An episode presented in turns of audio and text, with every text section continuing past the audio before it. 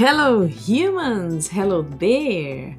Eu sou a Mrs. Fala e esse é o Sem Tempo pro Inglês.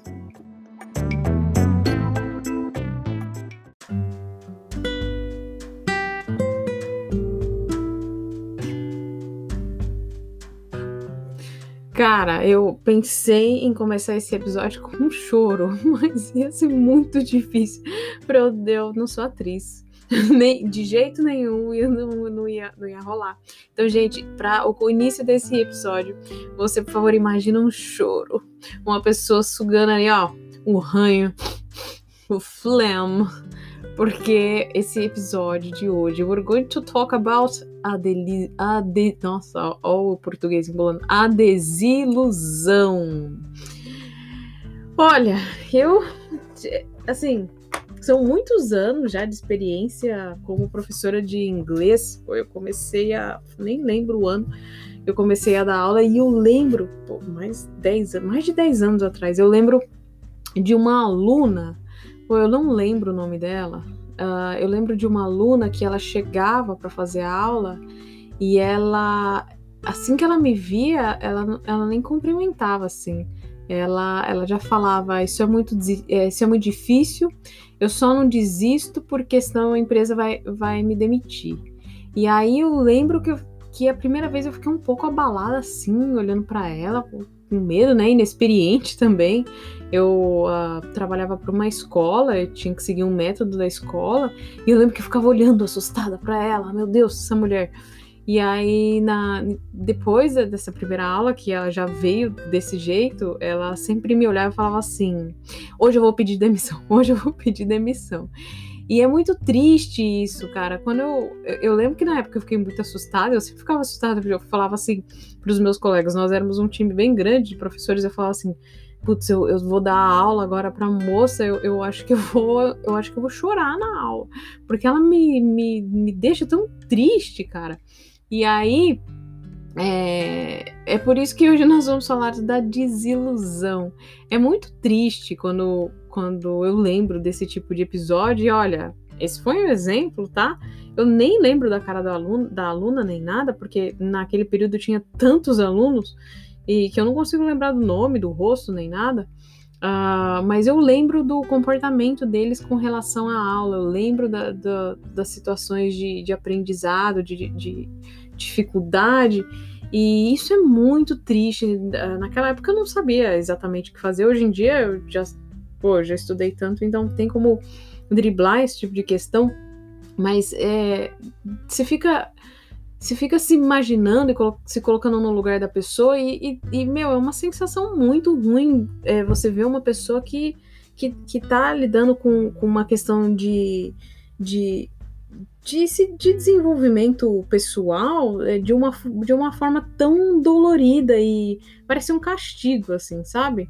Então é por isso, por isso que nós vamos falar sobre desilusão hoje.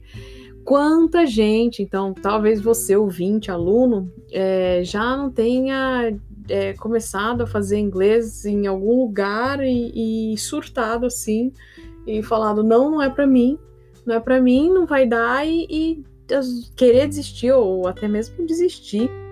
É, eu vejo, eu participo de grupos de, de pessoas que estudam inglês uh, sozinhas ou com professores na internet e muitas pessoas são traumatizadas assim pelo, pelo, que elas não alcançaram. E aí, uh, eu queria esse esse episódio é para estender a mão para você aí, ouvinte, é, os meus alunos, eu acredito que, que estão ok. É, eles sempre me dizem. É, a gente sempre faz um, um, uma, um, um teste para. Uma reflexão, né? Para ver como que está a questão das aulas é, com que eles se sentem, porque isso é muito importante.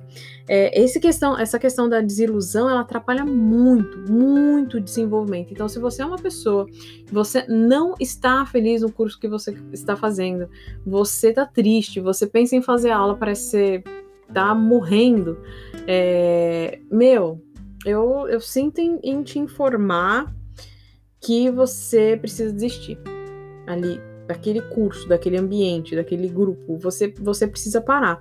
Ou você para, tá? Porque se tá nesse nível que, que já parece que você vai morrer, é, eu indico que pare logo.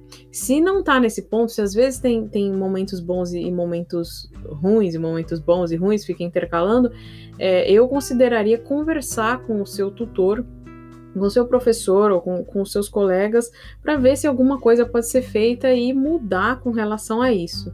É, essa questão da desilusão ela atrapalha bastante o desenvolvimento de aprendizado para qualquer para qualquer língua, para qualquer coisa.